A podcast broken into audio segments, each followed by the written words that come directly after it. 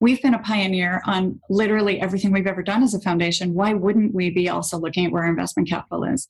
And so the journey for me around impact investing really started around that time and saying we must, it's not an option, we must be looking at where our capital is going if we really believe in the things that we say we believe in. Welcome to SheEO.world, a podcast about redesigning the world.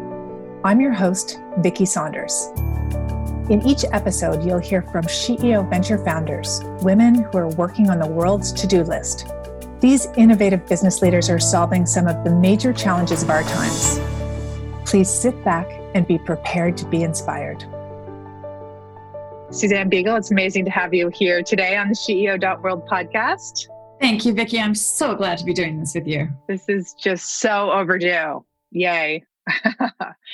uh, so let's start a little bit with you who are you? What brings you to the SheEO.world podcast today?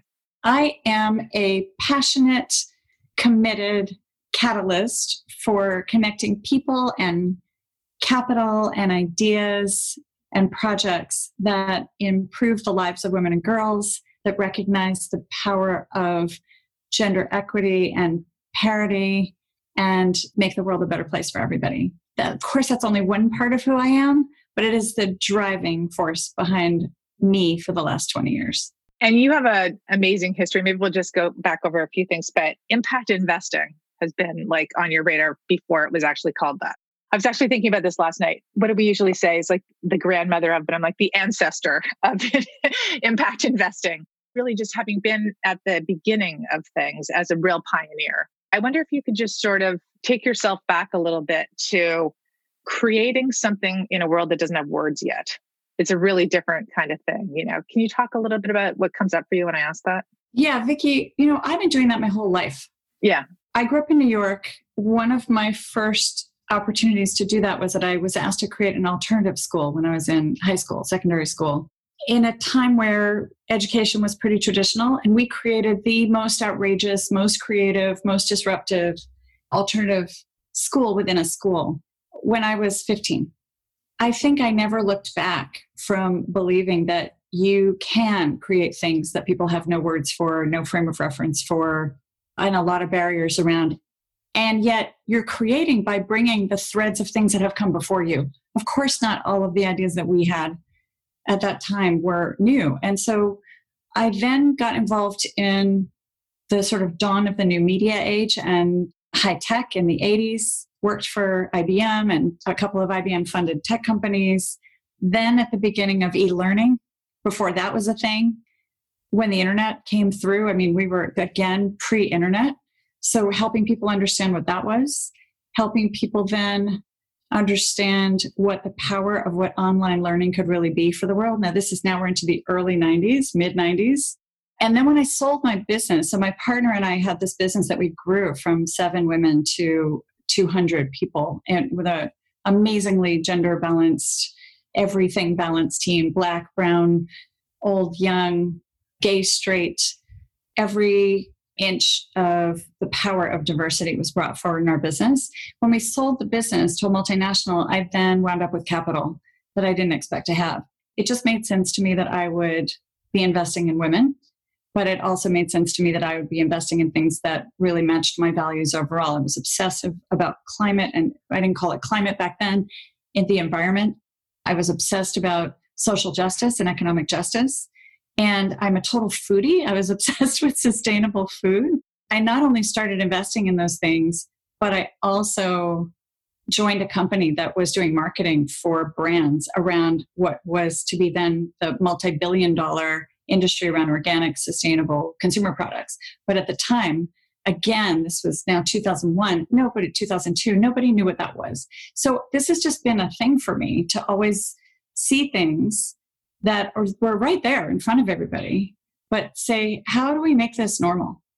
And for impact investing, we were standing on the shoulders of giants who in the 70s and 80s had really been the pioneers when we sort of really got together, I think, and coined this term. But for me, it really started around 2001. And I was on the board of a foundation, I was vice chair of the board of this foundation. And I said, hey, how can we be the most progressive social and economic justice and racial justice funder in Los Angeles County, which is where we were, but also the whole country. And yet, look at where our investment dollars are. People looked at me and said, Well, that's not our job. We're too small. What is this thing even really? Who's even doing it? Who are what are our peers doing? And I said, Well, we've been a pioneer on literally everything we've ever done as a foundation. Why wouldn't we be also looking at where our investment capital is? And so the journey for me around impact investing really started around that time and saying we must, it's not an option, we must be looking at where our capital is going if we really believe in the things that we say we believe in. Well, and just to unpack that a little bit for those who don't know, there has been a long history of foundations having very progressive programs that they're funding out to create social change and then their capital is doing exactly the opposite in the market. That was a thing for a long time. I think it still is for lots of different organizations. It absolutely is and i benefited from the fact that there were some high profile media pieces that came out that really exposed that in addition to those of us that were talking about it. And i think a lot of people were saying even if this is a thing there's nothing to invest in or we can't possibly do this because it's not our fiduciary duty our goal, our role is to maximize profit for our shareholders or for our stakeholders. They didn't really think about stakeholders. And it was true, there weren't that many products out there, but there were enough. Now, when I think about people coming into the field 20 years later, in a way, they're so much luckier because there's so much more you can invest in that does match your values. And yet, we're still on a journey. I mean, it's in the grand scheme of capitalism, we are so early on this journey. What has changed? There's impact investing and then there's gender lens investing, which maybe we can talk a little bit about. And then what's changed over the last 10 to 15 years? I mean, you you have been at the forefront of all these discussions as people are rethinking and shifting where capital is going to have a higher impact on women and girls because we know that that's where deep transformation happens in society. Talk a little bit about so investors circle you were working with them around impact investing and how that kind of morphed to gender lens investing or where did that start to happen in the marketplace for you? So I made my first couple of angel investments in women led businesses in 2000, 2001. And honestly, even though I've been a successful woman entrepreneur, I really didn't know anything about how to invest in women entrepreneurs or any entrepreneurs. And so I found out about this group, Investor Circle, which was a close sister organization, brother organization to Social Venture Network, which now, of course, they're combined, Social Venture Circle. And I found my tribe. That was one of my first real tribes that I found. And these were people who had founded Patagonia and Ben and Jerry's and the Body Shop and just a, kind of incredible companies and had capital to invest in the next generation of businesses. But it was pretty significantly men, even though Investor Circle itself was started by a woman, Susan it was a very male oriented group. My personality is that when I see something that isn't there, that part of my personality comes out really strongly. And so yeah. if I'm in a crowd of tech investors, I'll come out and be talking about impact. If I'm in a crowd of impact people, I'll be talking about commercial. How do we get more commercial? And if I'm in a crowd of men, I will definitely talk about where are the women. And so I started recruiting other women to be angels in this network. And then I started making sure we were put, shining more of a focus on backing women entrepreneurs and women impact businesses. So in those days, that crowd got it actually. They just said, well, bring in more women, that would be great. And bring in more women entrepreneurs, that would be great. And so we had a pretty good track record around finding and backing women entrepreneurs, even though that wasn't the focus of the group. But then, okay, you've asked me to talk about where has it all gone from here. We have to say that it's still very small compared to the amount of 75 trillion dollars of capital in the global economy. The fact that we now have remember there was only one public markets fund in two, that launched in 1993 and then the second one didn't launch until around 2003 2005 something like that it was a very slow progression now we have over 50, 60 products on the public markets where you can invest with a gender lens.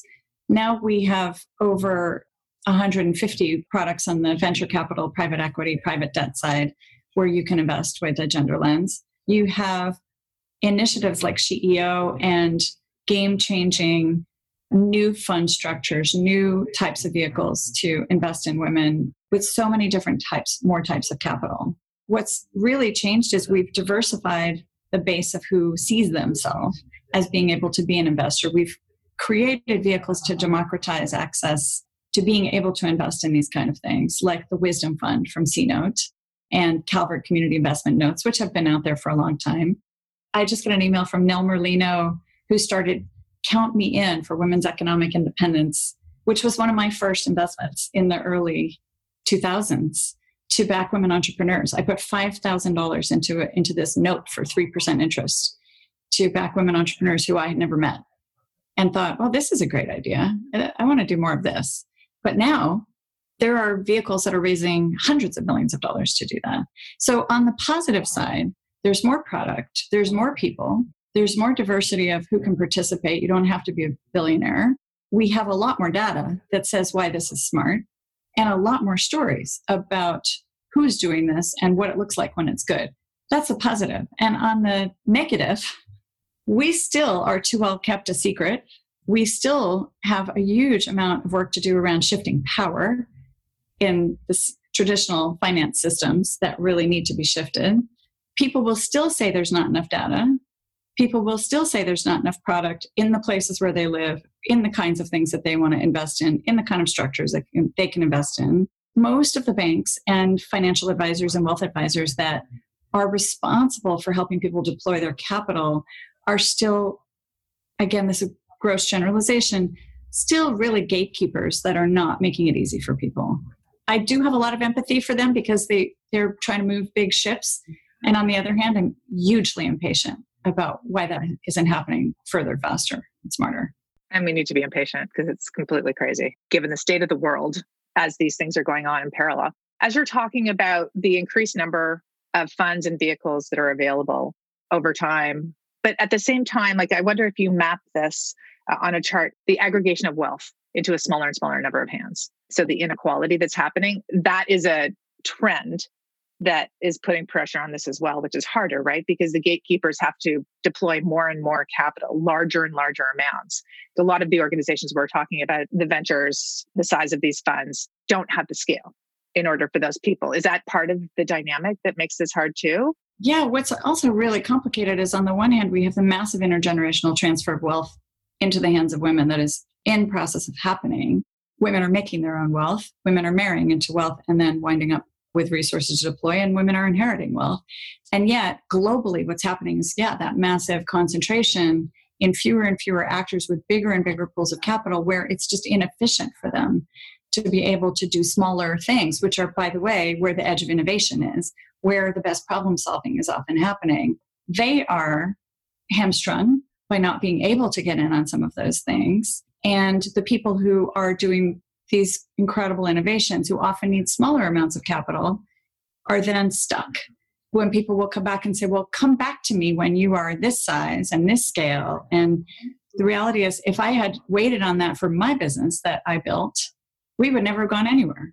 And in fact you know we really built our business off of cash flow because there wasn't a lender that was going to lend to us before we had a track record but yeah, the, the structural issues that are still in the way are huge, and the social cultural issues in people who do have investment capital not feeling powerful about the capital they do have and not being powerful about that because the gatekeepers perpetuate this view that they don't have power. Yeah. There's just so many levels that you have to hit at once. It's like that believing in your personal efficacy that you can change things because you're there, you have that impact not listening to the same old voice telling you, oh, you know what you're doing. You know, you should listen to me. I'm the person who knows. And you should, yeah. I mean, I've just heard so many of these stories over time. It's there's a lot to break through. I've been that thorn in the side of my wealth advisor for a long time, saying, I want to invest in this. No, you can't. Why can't I? It's not on the platform. It's too small. Come back when they have more assets under management, when they have more of a track record. And I often will say, I'm taking my money out of your big bank and I'm just going to invest. And I will knock on the door every three months and I'll say, So, how are we doing with getting that fund on the platform? They'll, or they'll bring me an investment opportunity and they'll say, So, you haven't done a gender analysis on it. don't you know after all these years of supporting me that I'm going to ask you the same 10 questions? So we have to be really impatient and patient at the same time and just persistent. I know we just have to be really persistent and we have to use every inch of our influence, whether we have explicit power or implicit power, whether we have relationships with people who can really make change, or we just band together as a bigger group to have more of a voice. That resonates so much with me because I think this, you know, relentless pursuit of our goals individually in these sort of like I just sort of see us all on, you know, these separate lanes on a track and somehow we have to kind of lock arms and come together at this point because it's just the only way things are going to change. If 25 of us walk in with our names on the piece of paper and say, this has to happen, starts to create more. Fortunately, we have some really good evidence that that's working. Oh, that's great. That's working in shareholder activism. That's working in creating new vehicles. That's working in SheEO. I'm so excited about the power of collective impact. And I mean, that goes all the way back to my beginning in philanthropy because that's what we were funding was grassroots organizing. Now when people say what do you do? I say well i am a grassroots organizer of rich people some of the time.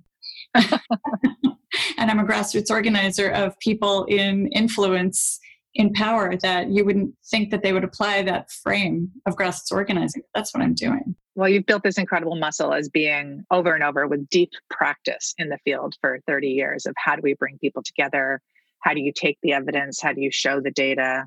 We all see the challenges and we want things to happen faster. But I, I think this is one of the moments right now where we're just like, what has changed in the last five years is huge. There's just been such a transformation. Nobody talked about systems transformation before. They didn't talk really about structural inequities. They just kept asking the question, why is it that we have less money going to women and girls like over and over? Now people get those structural inequities and the challenges. How do we transition from where we are? And I think another really significant shift is we just have in the last couple of years really gotten it that helping more white women, only white women, get funded, whether that's white expat women founders in Africa or whether that is white women founders in Canada or the US, is not okay. That yes, we need to be backing them and we need to be backing more women of color, more black and brown and indigenous women who have brilliant businesses who just have not got access to the networks, some don't have access to the networks and the contacts and the relationships that we do. And we've been part of the problem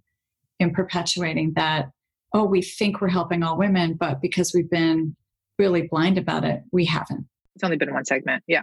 The intersectional lens changes everything. I mean, we've we've certainly seen a lot of that, like a lot of the ventures that we have funded that are in community with each other. I'm thinking of this amazing uh, South Asian entrepreneur that we funded last year her entire community is around her supporting her in a way that doesn't exist in some other communities. And I think the power of that and the way that she can be successful comes a lot from those community connections. And we're really starting to unpack and understand the social impact of all of these as well. And part of what I love about that is that it's not only the ones we've backed, because it it is the ones we've backed, which I'm I'm so excited about, but it's also even the ones we haven't backed because they weren't ready or because we weren't ready for them, who we've been able to help and engage with, even though they're not an official SheEO venture. And I think that's part of it is who gets funded and then who doesn't get funded, but where there are all kinds of other ways that we can help within the SheEO community and, and outside of it. So let's go to the personal level for a sec, because I know you are living your values from top to bottom, from the toes to the brain that you have, which is incredible. I think about when I get a, a happy text from you and you're like, look, I just saw one of the products in a store. and so let's just talk about like your money actually creating the kind of change that you are proud of that you can see. Usually with investing, there's a big gap between like where your money goes and seeing the impact yourself or feeling it or touching it.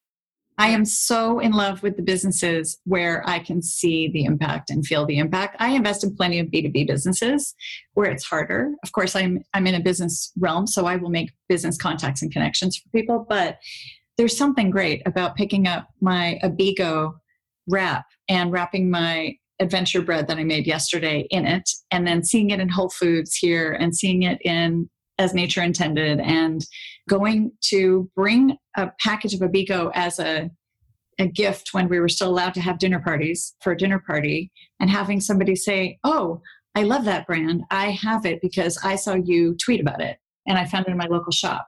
Or better packaging, or the linker. When I just think about the incredible impact that's having to see the entrepreneurs and what they're able to achieve, but really for their end customers and what they're able to do. And to have gone to the Bego warehouse with you, factory with you, when I got to come out to Victoria and meet all those employees who are just so passionate, so committed, who are paid more than a minimum wage, who are really doing something that is more than a job for them. I love it. And so, yeah, I built an entire portfolio of businesses that make me happy. And I, I'm just in the process of closing on an investment in Africa that I'm so excited about. I've known this entrepreneur for a couple of years.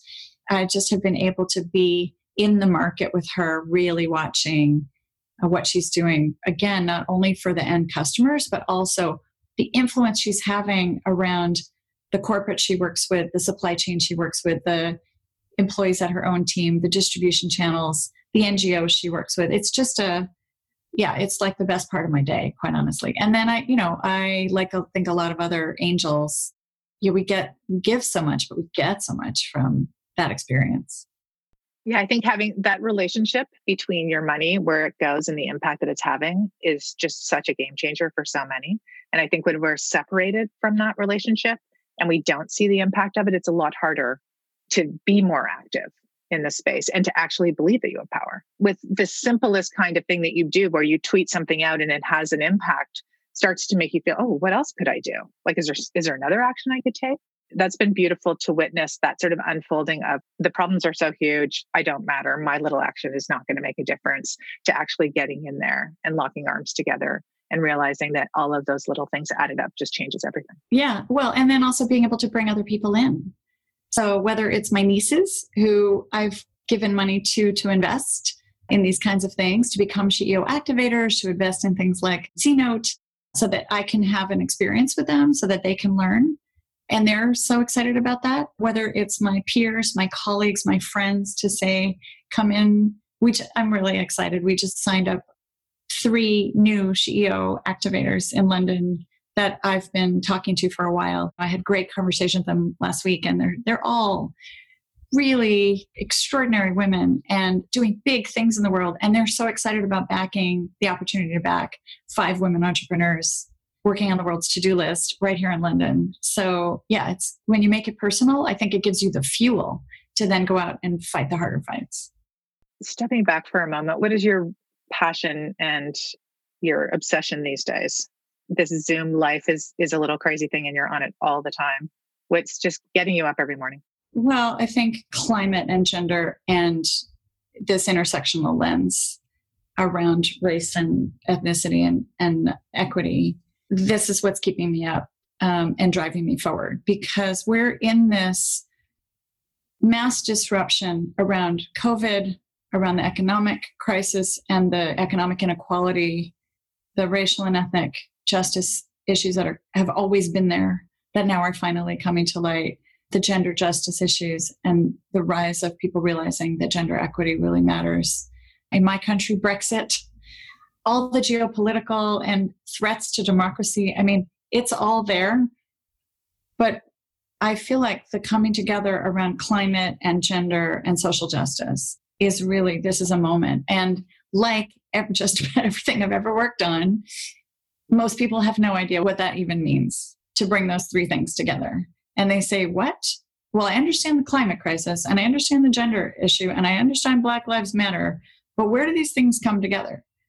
And then when you can say, let's talk about the Green New Deal, let's talk about women innovators of color who are doing extraordinary things around green business and science and technology. When you talk about where will the jobs go? Will there be good green new jobs for women and women of color in particular? Then people start to get it, what that looks like. We have a huge amount of work to do to help people understand this. And in this case, we really have no time. I mean, I've always felt like we really have no time, but I really feel like we have no time. I mean, it's so horrible, but on the other hand, I'm really glad that we're having a big wake up call, global wake up call about all these issues, and that COVID has brought things to light that were there around the care economy and around the misallocation of resources. it's so strange to talk about silver linings, but if we can say that there is a silver lining of people realizing we need a, as my friend Jacqueline Novogratz says, a moral revolution to go along with the financial revolution and all the other revolutions, it's time. Absolutely. Everything at once. This is the moment. And I think this is really why women are being called forward too, because we do everything at once. We think of everything at once. It's not just like solve this little thing over here and deal with the next. You have everything happening at once, right? Everything. Yeah. You know, Nora Bateson sort of talks about this too. It's all of the relationship between things. It's not the 17 individual SDGs. It's like everything in between the 17 uh, SDGs is where it's all lying. I'm so glad to be on this journey with you, doing this together, because it's really the only way to stay sane and to invite in the others who are ready to use their leadership to create this transformation is going to take all of us. It's going to take all of us. And I think what's great is the pace of acceleration of new people joining is it's really happening. And it's happening because of your leadership. It's happening because of mine and all of our friends and every new person who steps in to the work that we're all doing and to think about your one of your quotes that I always think about everything is a mess and what a great time to be alive that we get to work on these things. Yeah, and we have lots together. to do. lots to do together. Exactly. Well, thank you so much for joining today. It's been awesome talking to you. Love your story. And I'm so, so grateful for your leadership over the years, getting us to this point. You've done all the work to like help us figure out what's next. So thank you, Suzanne Biegel. Thank you so much, Vicki Saunders. Always in it with you. Thank you for listening to the SheEO.world podcast. If this conversation resonated with you, please share it with a friend and subscribe on your favorite podcast player. If you'd like more information about SheEO, please visit us at SheEO.world. That's S H E E O dot world.